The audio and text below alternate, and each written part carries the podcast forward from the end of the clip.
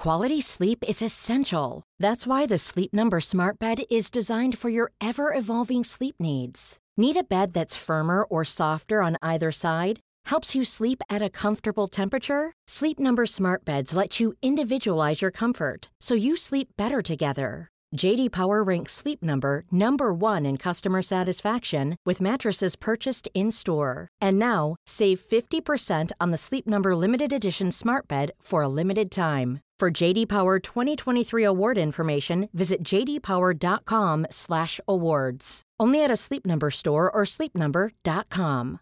Hey Dave. Yeah, Randy. Since we founded Bombas, we've always said our socks, underwear, and t-shirts are super soft. Any new ideas? Maybe sublimely soft or disgustingly cozy. Wait, what? I got it. Bombas. Absurdly comfortable essentials for yourself and for those facing homelessness. Because one purchased equals one donated. Wow, did we just write an ad? Yes. Bombas. Big comfort for everyone. Go to bombas.com slash ACAST and use code ACAST for 20% off your first purchase. This message comes from BOF sponsor eBay. You'll know real when you get it. It'll say eBay Authenticity Guarantee. And you'll feel it. Maybe it's a head turning handbag, a watch that says it all, jewelry that makes you feel like the gem, or sneakers and streetwear so fresh every step feels fly. When it comes to style and luxury, eBay gets it. They're making sure the things you love are checked by experts, and not just any experts, specialized experts. Real people who love this stuff with real, hands on authentication experience. So when you see that shiny blue checkmark that says Authenticity Guarantee, shop with confidence. Every inch, stitch, sole, and logo is verified authentic through a detailed inspection. That's how you know that eBay's got your back. Because when you finally step into those sneakers, put on that watch, get your real gold glow up, swing that handbag over your shoulder, or step out in that streetwear, you'll realize that feeling is unlike any other. With eBay Authenticity Guarantee, you can trust that feeling of real is always in reach. Ensure your next purchase is the real deal. Visit eBay.com for terms. ThredUp, the largest online consignment and thrift store, is helping brands tap into fashion's fastest growing industry. Find out why Gap, Reformation, and more are joining the resale revolution at thredup.com/bof. We're going to have a very, very strong reaction against this time. I don't know what it's going to be yet, but it's brewing and it's going to happen. I'm just wondering if there'd be some similar impulse when you see kids protesting across the world. That thing we loved about punk, that kind of energy that changed culture. That's really my theory that fashion is a mirror of the times. Hi, this is Imran Ahmed, founder and CEO of the Business of Fashion, and welcome to the BOF podcast. Recently, Tim Blank sat down with Anna Sui for an episode of BOF Live. She spoke about how the world has changed immeasurably since her last fashion show and the role of fashion in reflecting the culture and times that we're in. Here's Anna Sui Inside Fashion.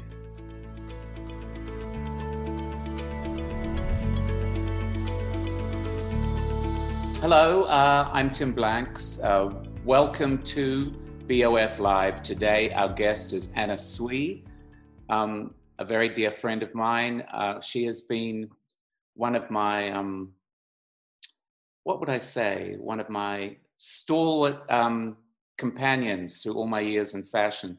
Because I always feel that we, Anna grew up in Detroit, um, and I grew up in Auckland, New Zealand, but I feel we were kind of living the same life in a way, and that's why we've always, we've always had this umbilical connection. So I'm really I'm really happy today that we're talking.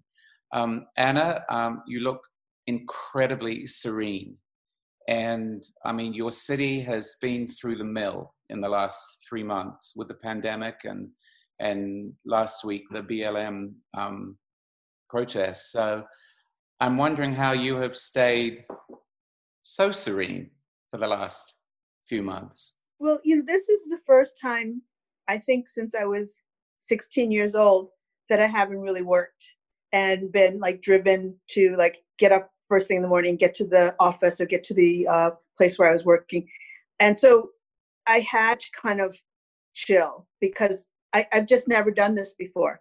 Um, and I realized that if I wanted to like get out of bed every day, I had to set myself some projects. So I've been working on lots of projects. One of them was organizing closets, which is a never ending, lifelong pursuit. Um, also, organizing all of my CDs, DVDs, um, all my collections of things, books. And, and I think that it's been kind of rewarding because I rediscovered a lot of things. So I set up a little film festival for myself, started watching movies, um, grouping them together, like some movies I'd seen before, some that I'd never seen. I bought the DVD and just never watched it. And then I supplemented with um, Criterion Channel and uh, Amazon Prime. So if I was on a Pierre Clementi kick, I would like search out all of those Pierre Clementi films and then spent a week with Pierre Clementi. So it, it was it was fun. It's been fun. It's been really um, kind of uh, a nice escape almost, and like kind of that thing where you're always thinking, if I had more time, I wish I could. So now is the time to do those sort of things. I, I think you know, it, sometimes it's like fashion has a crystal ball and, and I don't think it realizes that. It, it, it, imagines it has, but it's really interesting to see it when it does uh, come up against current events in a kind of predictive way. You're wearing a piece from your spring collection, mm-hmm. which was very. How would you describe your spring collection? Um, it was very kind of. Uh, well, we called it Victoriana, but it was after Pollyanna which was my favorite childhood movie, where she was super optimistic and always wished everything was was good and would go well. And I think I was in that mood where I just wanted everything to have a touch of innocence. And also, I, I was obsessed with sleepwear, um, nightgowns and pajamas, and I layered them with everything. Um, even on the evening dresses, the cover up was a pajama top. Um, every dress had a pair of pajama pants underneath and it's kind of the way we've been dressing at home. So but this is a collection you were delivering before the world changed in the last three months. Yes. So you were delivering a shutdown collection as the world shut down. And then your fall collection, your autumn winter collection, which we saw in February, was all about horror.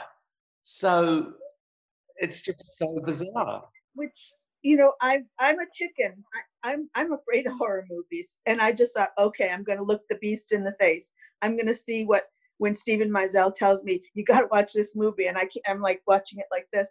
I thought, okay, let me get inspired by this, and I did. Like there was a great one that he sent me, um, Daughters of Darkness, and it was such great 70s styling, and um, Delphine Seyrig was just exquisite in it and there were great like vinyl maxi coats and vinyl uh, knee-high boots and i mean i was so inspired by it so i kind of took my whole color palette from these horror movies from the movie posters of the italian giallo films um, and it was it was a fun challenge for me because i really had never done such a dark collection. Um, but i just felt it was right for the time. Why? Because the times actually got super dark right after you showed that collection? I, I, I have no idea why I was feeling, but I it was just what I felt, and I, I, I don't know. Like sometimes you just have to go with your gut, and I kind of trust my gut at this point. So I sometimes even working into the collection, I don't really know why I'm doing it. Just like when I was working on this horror collection, but somehow it came out to be good timing, I guess. good timing for very bad timing. Yeah. But how how often in the in your how many years of doing shows? Would you say 20 years of doing shows? Oh no, my first show was 1991. Yeah. So that's more like 30, I guess. Oh, 30. Oh my god, 30. You see, I was I was miserable at maths. 30 years. So how often have you hit the zeitgeist like that? you reckon? Um, a few times, I think. A few times it's, well, sometimes it's just so clear of what's going on. Like when I did the grunge collections, um, um, there and then when there's like a romanticism going on and i did like the dandies or you know it, there, sometimes it was just really right on to the spirit of what things needed to be um, the geek uh, uh, preppy geek collection. I think that um uh, i'm forgetting the man's name that wrote the book and, and talked about tipping point uh, malcolm um, malcolm gladwell. Yes and he mentioned that that you know that kind of gave uh, Hush Puppies a new cachet, but it was also kind of exactly what was going on. Like all of a sudden, everyone was was embracing this kind of preppy geek sort of look, which fashion wise nobody ever would have touched. But we we just had a great time with it. Did it in beautiful like like almost neon pastel colors, and did it very playful. And I, I think that you know a lot of people just really really reacted to it. Do you think that uh, because you're you're I, I, think of you as somebody who knows more about fashion history than almost anyone I know that you're you're so absorbed by by the resonance of fashion in the wide world um, all through you know fashion's history. Do you think that that is one of fashion's kind of allures that it does it can capture a moment if you look at if you look at classic Laurent collections, you know, from the 70s or the 60s, or or a classic Comme des Garçons collection, or the these designers who just seem to have an ability to nail a moment, and then it actually defines. It. And then what they did kind of defines the moment later on. Do you is that what's drawn you? Do you think for your for your whole career in fashion? I mean, that's really my theory that fashion is a mirror of the times. And if you go back and look at fashion history, you can see, you can define an era just by the clothes, just by the length of the hemline, just by the details of the clothing, um, just by what people are wearing to mimic the politics of the time. And I think that's been my fascination and what I love researching. Um, when I did the collection that was inspired by Alexander Girard. It had a very kind of um, color palette of Alexander Girard and his love for um, the Mexican um, uh, fabrics and like the bright pinks and oranges and turquoise and greens.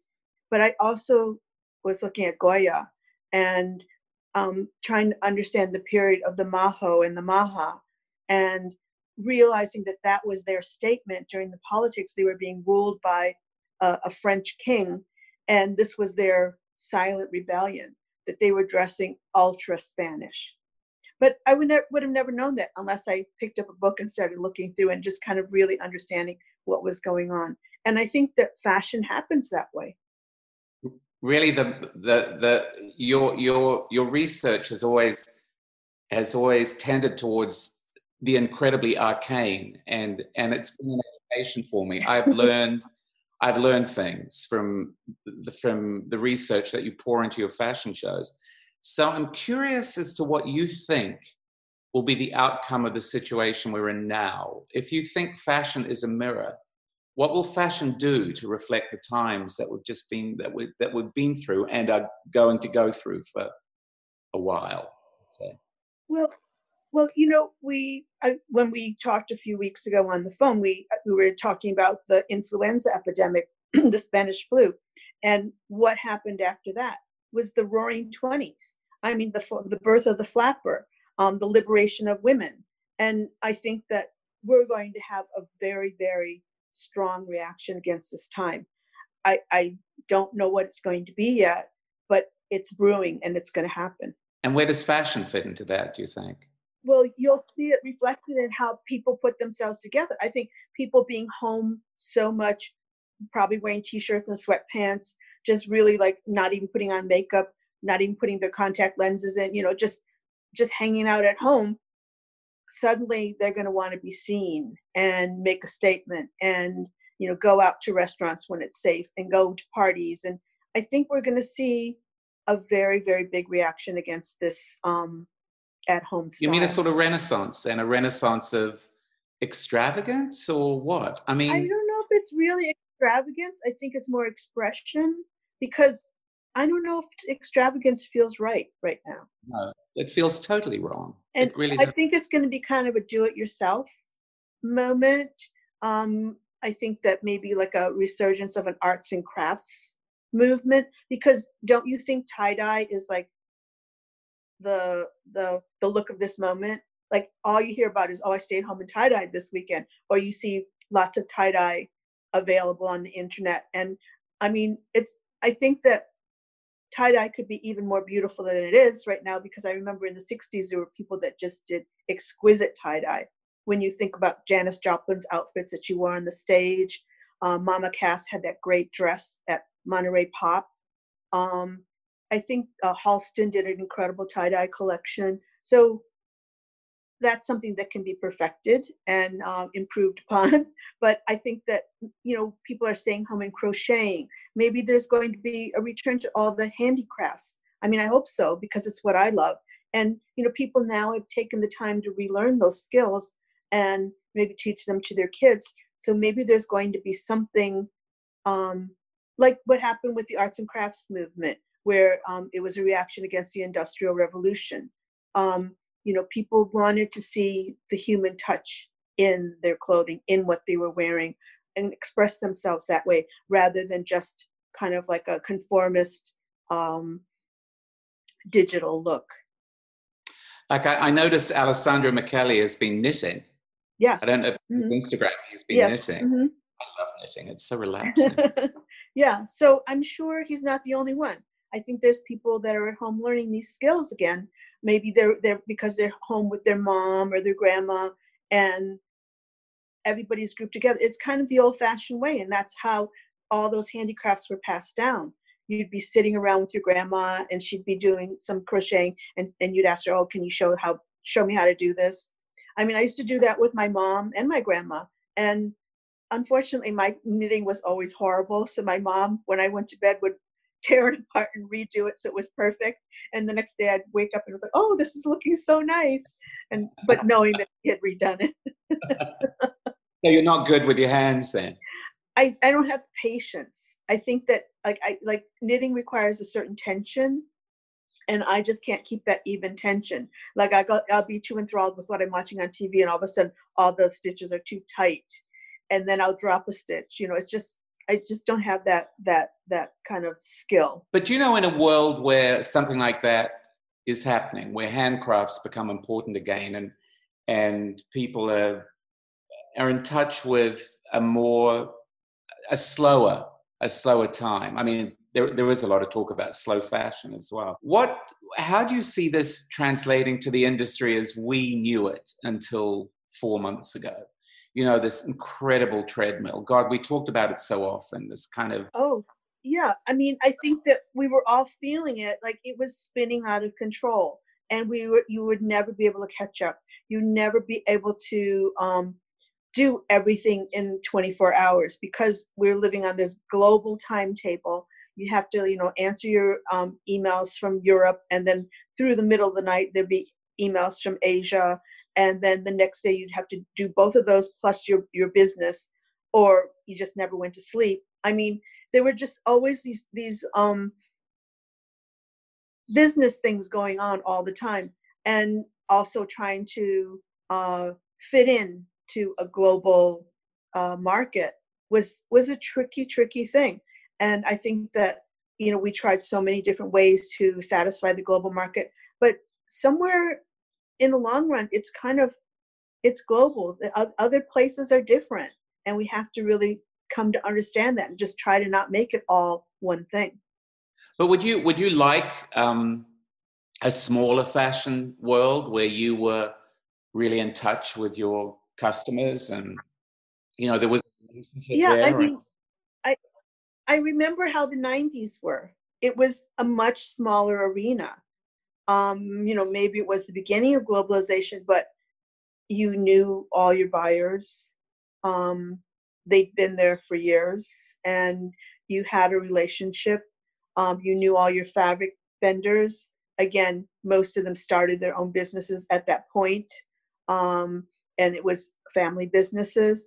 Um, and there wasn't this frantic need just to be working all the time. I, I remember enjoying holidays. I mean, since we changed the New York schedule, you could never enjoy Christmas vacation. Like maybe I would go home for two days and then I could be back in the office.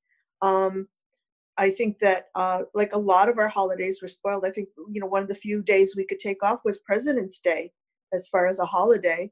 Um, every every other time we were on a deadline.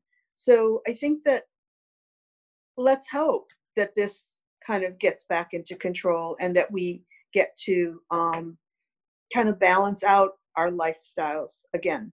You know, because I think that there are, you know, in those days, the 90s earlier, what, where fashion was a very different beast. Um, you know, there was loyalty, there was trust, there was respect. And, you know, I feel that those ideas, the whole idea of, of you had customers who were loyal to you, you know, who yeah.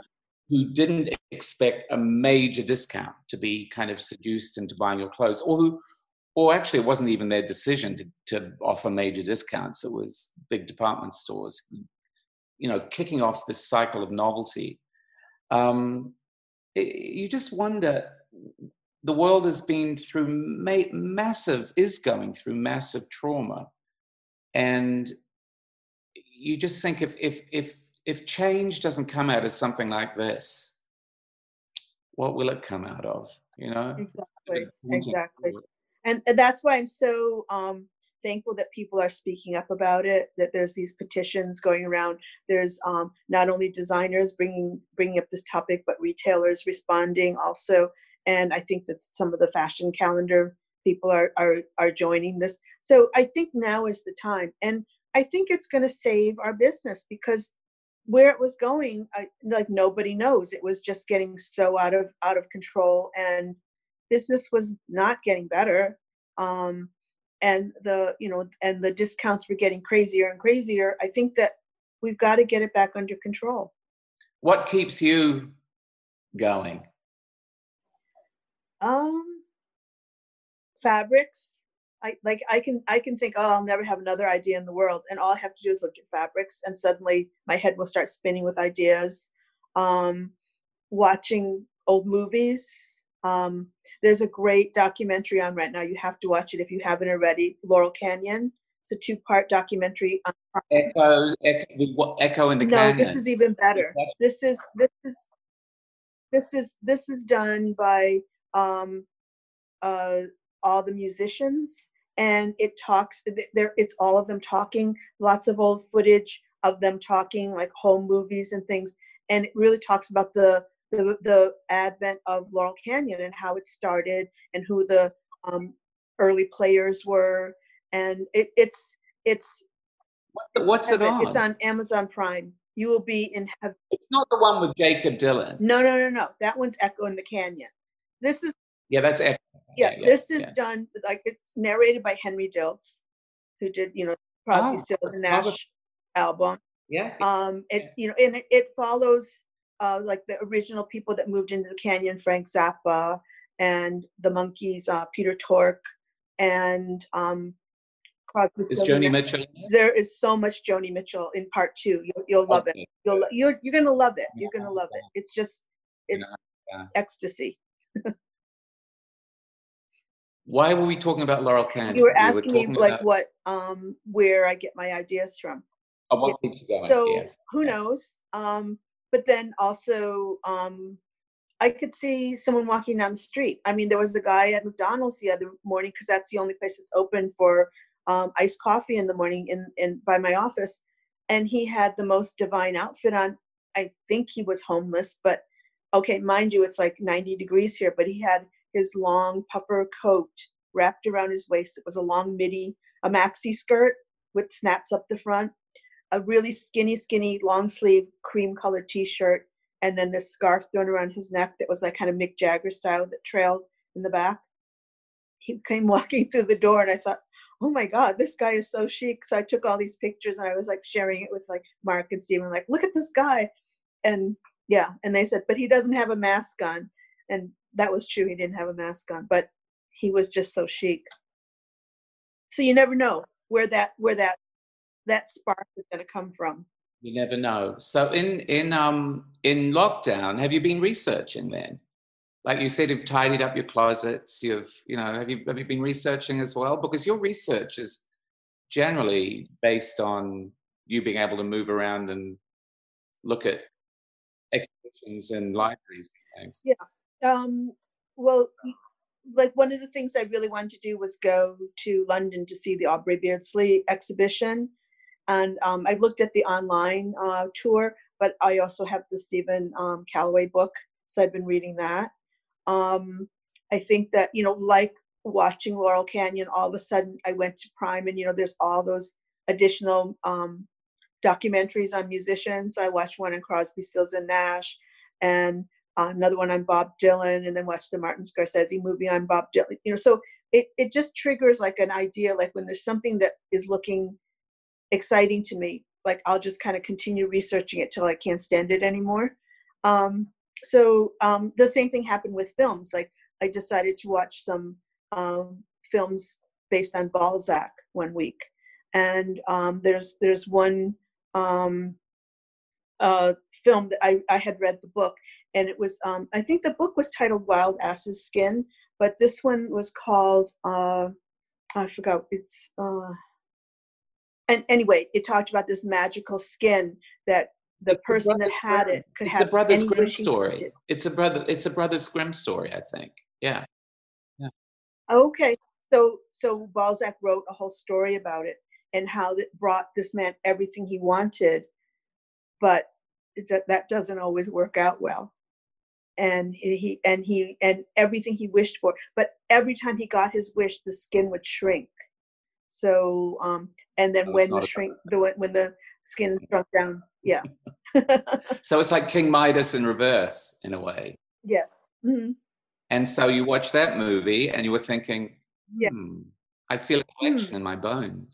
but then then the next day I'll see like a Visconti and go somewhere else. So it just you know I like to float around and just kind of um check out all the possibilities of where it could go next, and then until I, it feels right. I noticed from the um, Anna Sui curated film festival that you had Night Watch by Elizabeth Taylor, which, Oh yeah, as much as I love Elizabeth Taylor, could very well be her very worst movie. I thought. like why why did she do it? It just it was just you can't understand it. You you know and but she's wearing that great Valentino outfit in it, um, which is the other thing that I started watching all the more obscure Elizabeth Taylor movies, and she's always got incredible clothes, and a lot of times she'll wear one of her jewels.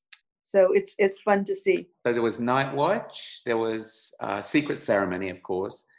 Um, uh, there was something else around the driver's the driver's seat was Elizabeth. Driver's seat, yeah, and Andy Warhol's in that, yeah. But I remember um, it was Laurence Harvey's in Night Watch, and Yeah. um, I remember when the f- the famous story when he was dying in um, lying in his hospital bed dying, and she came to visit him, and he he, he absolutely forbade the hospital to let her in to see him because um, she was such a sort of you know doom and gloomer when she was at its Uh. deathbed, which I thought was rather disappointing because I always thought of her as a life force. But so you had Night Watch, you had uh, th- that.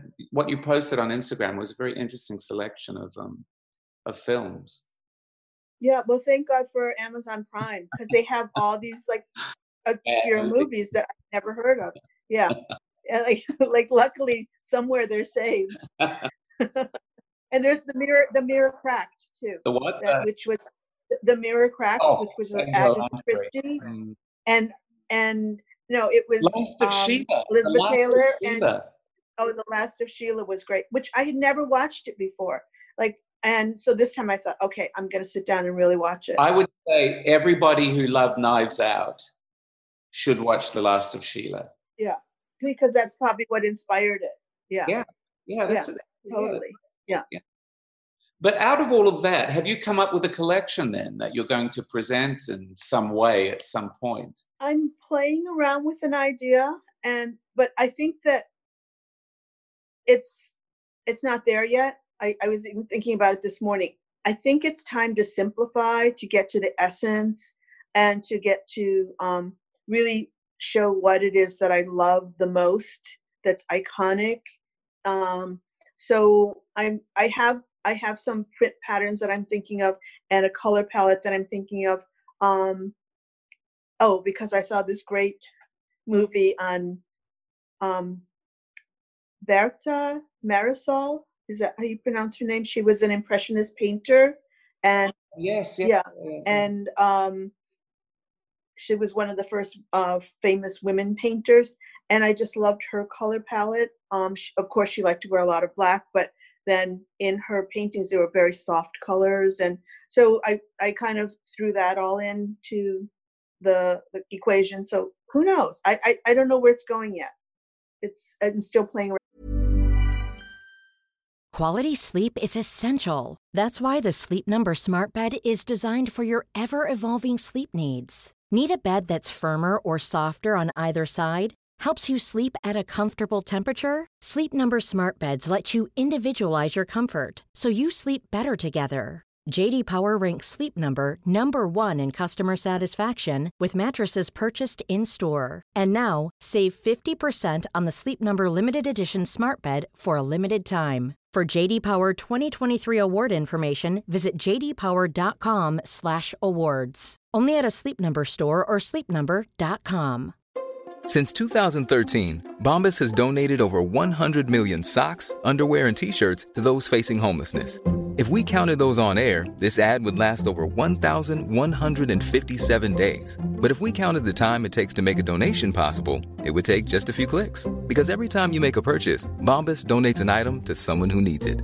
Go to bombas.com slash ACAST and use code ACAST for 20% off your first purchase. That's bombas.com slash ACAST, code ACAST.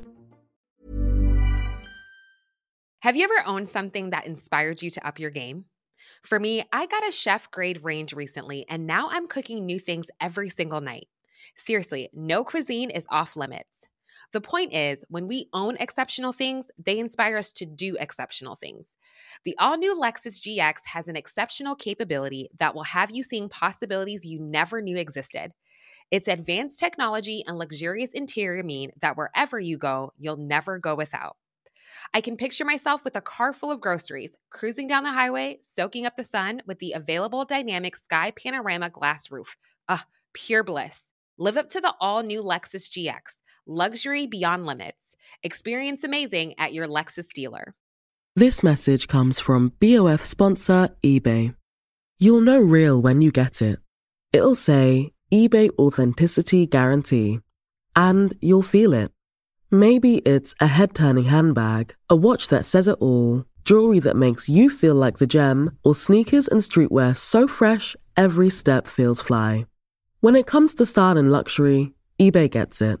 They're making sure the things you love are checked by experts, and not just any experts, specialized experts. Real people who love this stuff with real, hands on authentication experience. So when you see that shiny blue checkmark that says Authenticity Guarantee, shop with confidence. Every inch, stitch, sole, and logo is verified authentic through a detailed inspection.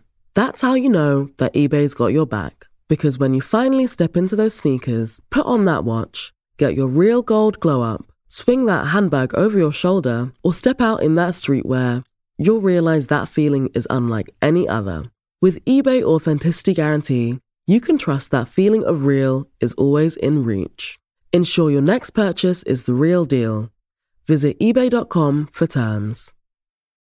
But how important have fashion shows been for you over the years to sort of make your vision kind of coalesce into one into one? Well, well that's the that's the problem right now. There's not that end goal to figure out where with the fashion show, which was every six months, I had to come up with a new theme, new color palette, and finish everything on schedule.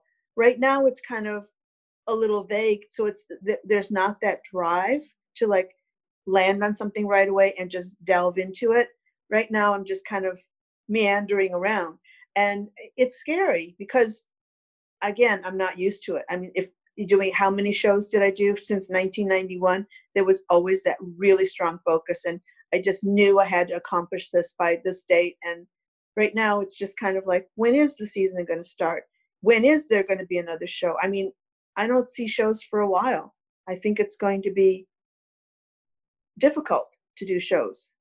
Now, just think if that if that show in February was your last ever fashion show, would you be happy with that? I don't know if I'd be happy with it. Um, it was a pretty content would be, stop. Yeah, Con- content would be yeah a good word. Yeah. yeah. Mm-hmm. I think of all the people you've worked with regularly, you've had that incredible team like Pat doing the makeup, Garren doing the hair, Fred Sanchez doing the music. He did such a good soundtrack. Um, oh, it was amazing. Spotify or something because that soundtrack, you could play it all day long right now. So but good.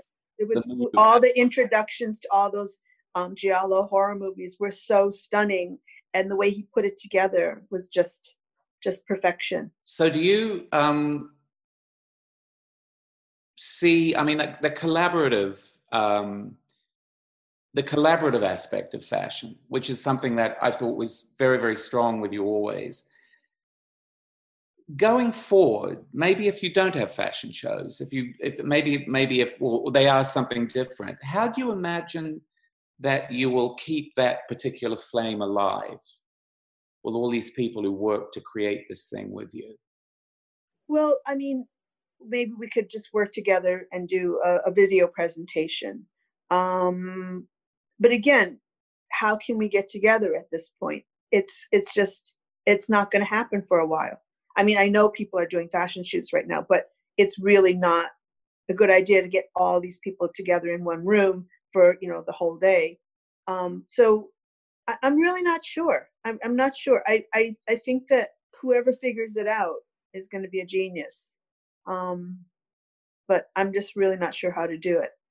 Um, I don't know. I mean, I see people sending clothes to people and they're shooting their own videos but it, you don't have that ultimate control of exactly how you want it presented that way which is what was always the big challenge to do in a fashion show is to kind of uh, address every every detail of the show including the background and the music and the casting and you know so it's it's it's a challenge. But did you did you ever want to make movies because I think so much of what you've done over the years has been really cinematic. You could, and you've been so inspired by films. And even when you talk about yeah.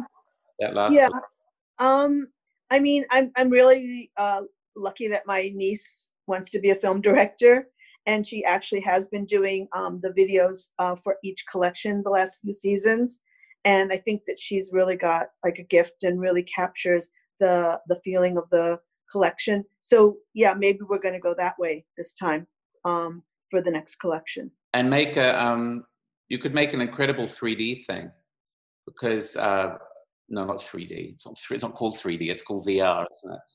Um, you know, I've, I've I, this is what I've been thinking about that you could burrow into a collection and do this amazing VR realization.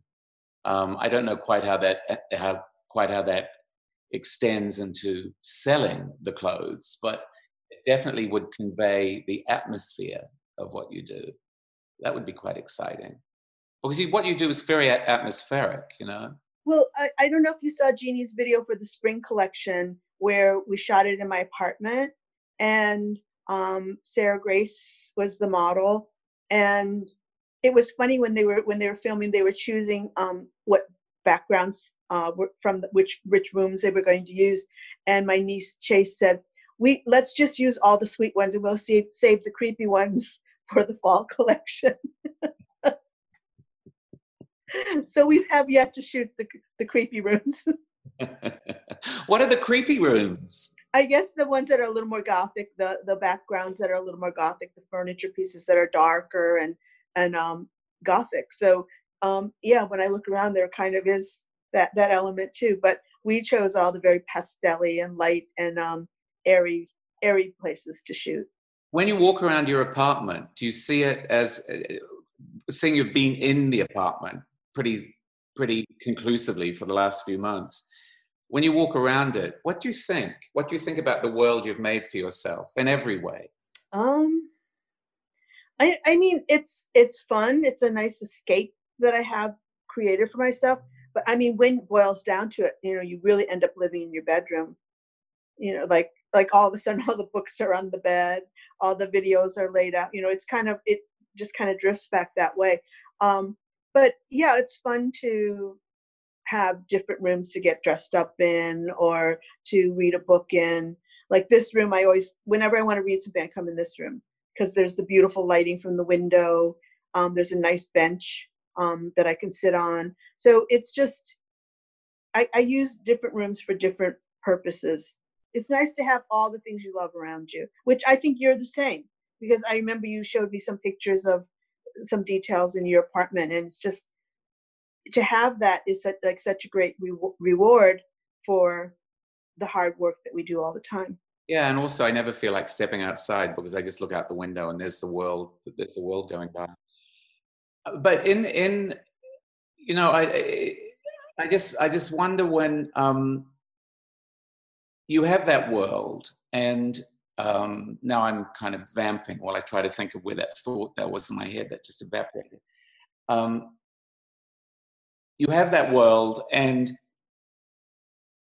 the the rest of things is uh, is a huge challenge and so uncertain and there's such a sort of you know stability in being at home and um, being surrounded by the things that you love.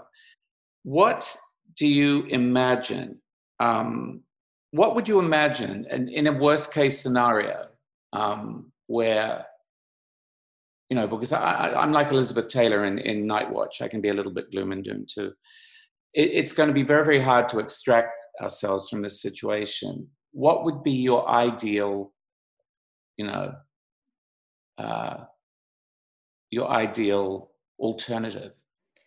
Well my ideal alternative would be that suddenly real estate was more affordable and little boutiques would start appearing and artisanal uh, designers and artists would start making things that you could buy and everything would be kind of one of a kind or special um, i mean I, I think that that's what i was trying to get at when i did the collection with the bazaar and invited all my friends that do vintage or artisanal things to um, be represented in the little carts that we in the kismet set that we did with um, um, being available to buy and um, with a selection of, that was curated by by me, um, showing people what I thought was ideal, an ideal way to shop. I mean, I, I still like that idea. I, again, I don't know if that world is gone. You know, I, I no. think that. I think that's the future. I think the village is the future. I, I do. I've been. I, I, think you you create a little village on your catwalk of little vendors, kind of selling mm-hmm. their things, and you know you have a dressmaker, you have a cobbler, mm-hmm. a butcher, a baker, candlestick yeah. maker. I think that's what's happened with lockdown. Is everybody's living in their neighborhoods and and really exploring their neighborhoods. So mm-hmm. I, I, thought this whole the whole notion of the village seems to have become much stronger. Um, or not much stronger, but the whole notion of the village has become something that people respond to. That could be the future of fashion, you know. Yeah. Yeah. I mean, it would be wonderful.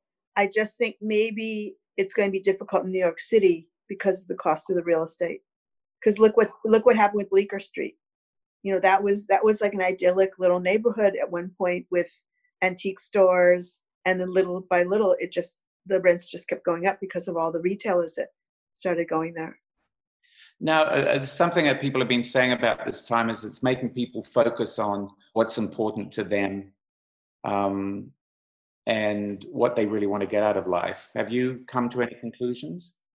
Well, I think one of the greatest things that's happened during this period is the fact that my friends and I have been picking up the phone and like chewing the fat for a, for an hour instead of just these little bleeps on on your iphone.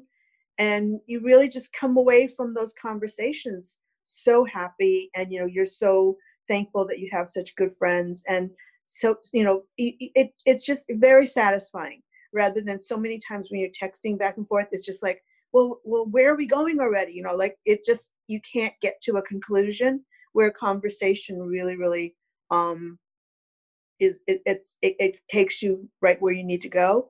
Um i think that maybe we're learning to appreciate that more and let's hope that that continues because um you waste a lot of time texting back and forth and not getting anywhere. Do you think um do you think you can sustain? Do you think people will be able to sustain that will or will um people just sink back into you know business as usual I know everybody. I, I mean, I hope so. I hope so because after, usually after the conversation, then you get a text. That was so much fun to sit and talk, you know. And it's just kind of, I, I think it's very rewarding. Now, when you look back on the thirty years, uh, what um, what stands out for you as a favorite moment? Like, do you do you find you're dreaming a lot at the moment? No, I, I, I that other question, yeah, but yeah, yeah. I'm sorry, I, I, I'm not. I mean, I, I just haven't. Yeah, I can't remember my dreams still. I'm dreaming about fashion. I've never ever dreamt. Isn't that strange? Weird. Yeah. yeah. Like being incredibly athletic at a Valentino show or something. It's, where's that coming from? That's why. That's why I'm. I'm thinking that you know all this people writing so much about the power of dreams during this time, that people's dream lives have become hyperactive because their daily lives have been so um, restrained.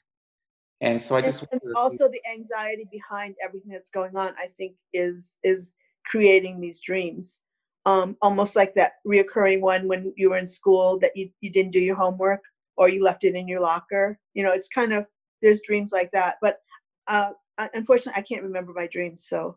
Do you have a do you have a moment from from the 30 years that you that you treasure more than others? Moments that you just think that was where everything came together in such a sort of golden way?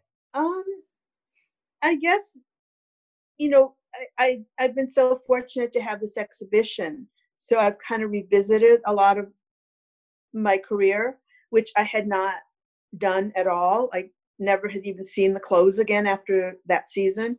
Um and i guess that probably the first show is still like w- was so joyous and such a labor of love and kind of put together by my friends and kind of they're still my friends to this day. So i mean it, that really kind of says it all.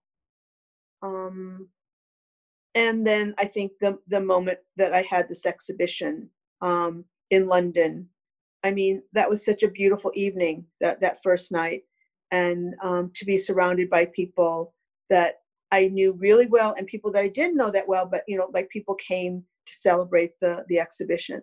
Um, Twiggy and Zandra and you and you know there were there was it was just such a beautiful occasion. My family, and then we had that experience again in New York, um, where sixty people from my family showed up for the exhibition. And it was it was crazy, but um, so so rewarding and you know so much fun. And um, so right now my exhibition opened in shanghai on saturday.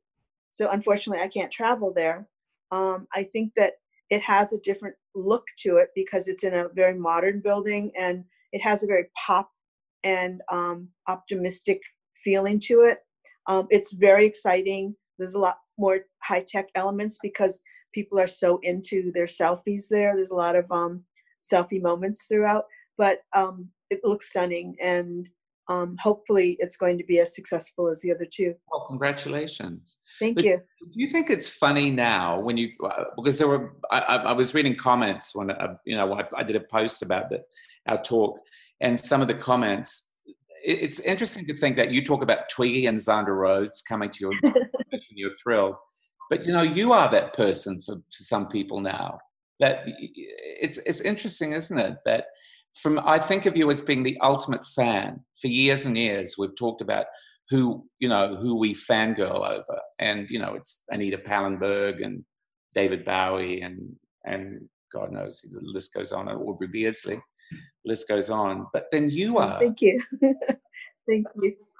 Um, I guess I don't think of it that, that way. And and and you know, in fact, my friend Kansai Yamamoto, um, does a yearly kind of extravaganza fashion show, and he asked me to write something um, to include in the brochure and to um, celebrate the event and also uh, to address the the students and the uh, potential designers that are are dreaming to become designers and I kind of wrote all about Kansai because he was kind of that to me also. You know, I went to Tokyo. Um, I, I my first trip to Asia when I was working for a company where that did production in Asia. I asked my boss if I could stop in Tokyo on the way there because I knew that Kansai had a boutique there. And I went and I bought a ton of clothes, and I still have all those clothes. And they like those clothes were like treasures to me. And and you know they they made you dream so much and that's what kansai always represented to me. So i hope that you know people come away dreaming about um, their idols this way and that their idols inspire them this way and i know all the people that we've mentioned you know zandra um, i think that you know we featured them in in um, the different exhibitions um, Ossie Clark uh, um, Norma Kamali, um, even people like Jane Holzer, Anita Pallenberg that we featured in the New York shows. All these people made me dream about wanting to be a designer. And I hope that people get inspired by that and realize that, oh, there's people that make them dream too. But you know, you lived next door to the New York Dolls when you first arrived in New York. I mean, the New York Dolls were your neighbors in Norma Kamali's apartment. Exactly. I just I think of all those people who have become kind of mythic in a way, and you knew, you either knew them or well you did know them. Um, places like the Mud Club, you know the the the sort of texture of New York of New York history. Do you find that kids, not millennials, but I guess the people underneath millennials generate Gen Z, is that what they're called? Gen Z. That, do you find that people want to hear those stories from you? That kids want to hear those stories? That you, you, you know, that whole you were their their situation. That you were part of a, you were part of an amazing moment. There, there, there's there's some oddities that yes, they really want to hear the stories. Yes, they really want to know, and sometimes they know it better than you but it's few and far between that are those old souls that really really like want to delve into that history.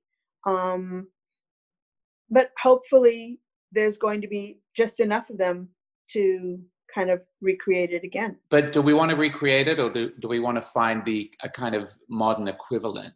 I mean well that's what i mean the modern equivalent. Yeah. Um yeah. just you know like when i spent my time watching the about the impressionists. I watched like a whole series of um, uh, documentaries on all the different impressionist painters and thought that must have been such a fine moment when it was such a revolutionary statement. And at first um, it had very adverse reaction and people kind of just um, scowled at those painters until they kind of set up their own exhibition. And i think it was called the the rejects like, like they they and suddenly that became the thing and kind of outmoded all the other classic paintings. So I, I think that that's that's how change happens. There's always that thing that is kind of brewing and is in the background is in the underground um, and then suddenly it looks so wrong to everybody that's the the, the, the current to the current people yeah. but suddenly it gets kind of starting to look right and suddenly more more and more people join it and then it becomes the thing you know what i'm what i've been um, what i'm curious about is uh, i think about punk which was so important to us you know and, and you have god knows you have the best stories about punk because you have the real you were there stories um, but i'm just wondering if there'd be some similar impulse when you see kids protesting across the world now, and it's it's it's young people.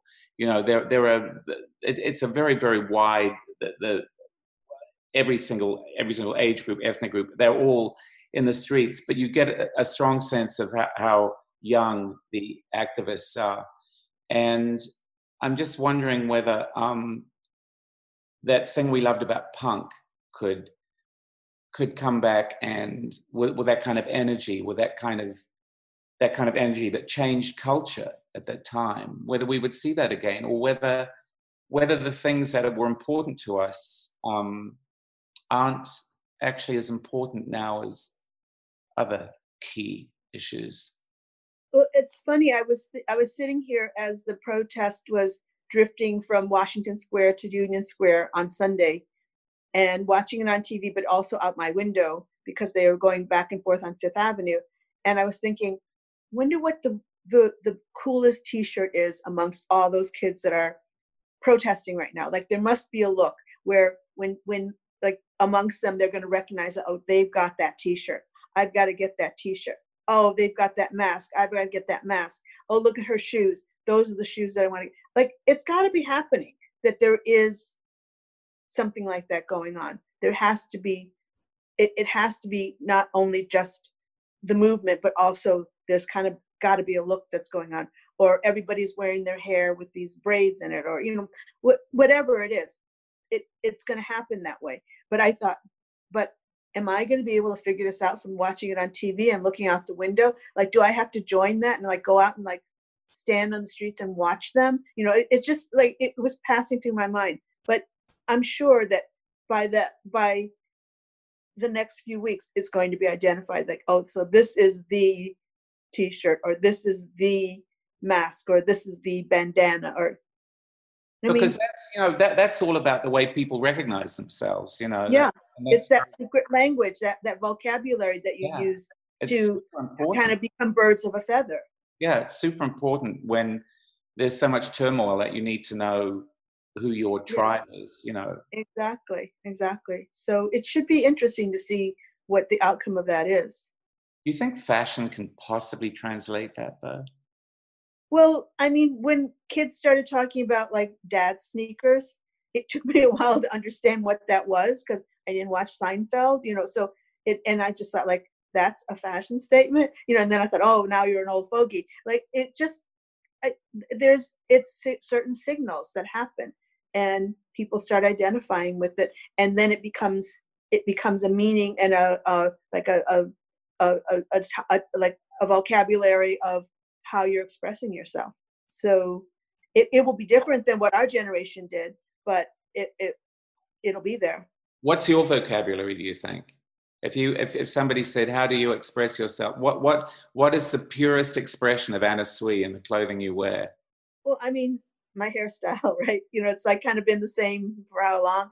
Um, although it, I have changed it up a few times. There was there were braids, there were uh, there was a flip at one point. Um, but kind of been the same thing. Um, I kind of have always dressed the same, a lot of black and white, um, a lot of um, jackets, and then pants, and then then then I'll go through periods of only wearing dresses, you know. So and lots of accessories. I think that that's um, the Stella Dallas moment in me. Like Stephen always says, "Oh, here comes Stella Dallas," and then like she she was um, Barbara Stanwyck in that movie where she just kind of piled it on. Like there was not one inch of her that wasn't embellished somehow, um, which I love. And you can see that in my styling in the shows. Do you know we were talking about Anna May Wong? Remember? Um, yeah. A while ago. Mm-hmm. Did you watch Ryan Murphy's Hollywood? Yeah. And it, that, wasn't that great? Yeah, that fairy tale of her. And then there's a uh, there's a documentary series on PBS Asian Americans, and there's a whole segment on Anna May Wong and it talks about that whole story again too how she was up for the part um, in that movie and then Luise Rainer got the movie um, actually in my exhibition at um, the shanghai um, museum of modern art we have a whole section dedicated to her because remember how how many years ago was it that, that i did that collection that was chinoiserie mm-hmm. um, i think it was 2014 and um, we did the Anna May Wong t-shirts and then the uh, New York Historical Society was doing um, an exhibition on the um, Exclusion Act of 1882, and they adapted those T-shirts. Um, we, we, made them for them, and they had them in their gift store. So it's kind of come full circle now that um, we're showing it in our exhibition as a you know my inspiration of um, chinoiserie in the show. And and you know that that is sort of maybe that is indicative of sensibilities kind of shifting of people becoming more sensitive, hopefully. But um, would you say you're optimistic at the end of all of this? Yeah, I mean, I, I'm still the same as I was when I was dreaming about coming to New York. It's like I'm always looking for that that that next thing, that next exciting trend, that next um, exciting new designer, that next exciting kind of fashion movement. I mean, it's it's what I love. Well, it's so lovely talking to you. God knows when I'm going to see you again, but. Um, oh. Um, now that I can see you like this, uh, we can we could zoom. I can read the books in your bookcase. Thank you so much. Thank and, you. Um, sending all my love. It's been a pleasure. Big kiss to you. Thank Big you. Bye bye. If you've enjoyed this episode, don't forget to subscribe, give us a rating, and you might be interested in joining the Business of Fashion's global membership community, BOF Professional. Our members receive exclusive deep dive analysis, regular email briefings, as well as unlimited access to our archive of over 10,000 articles, our new iPhone app, and all of the online courses and learning materials from BOF Education.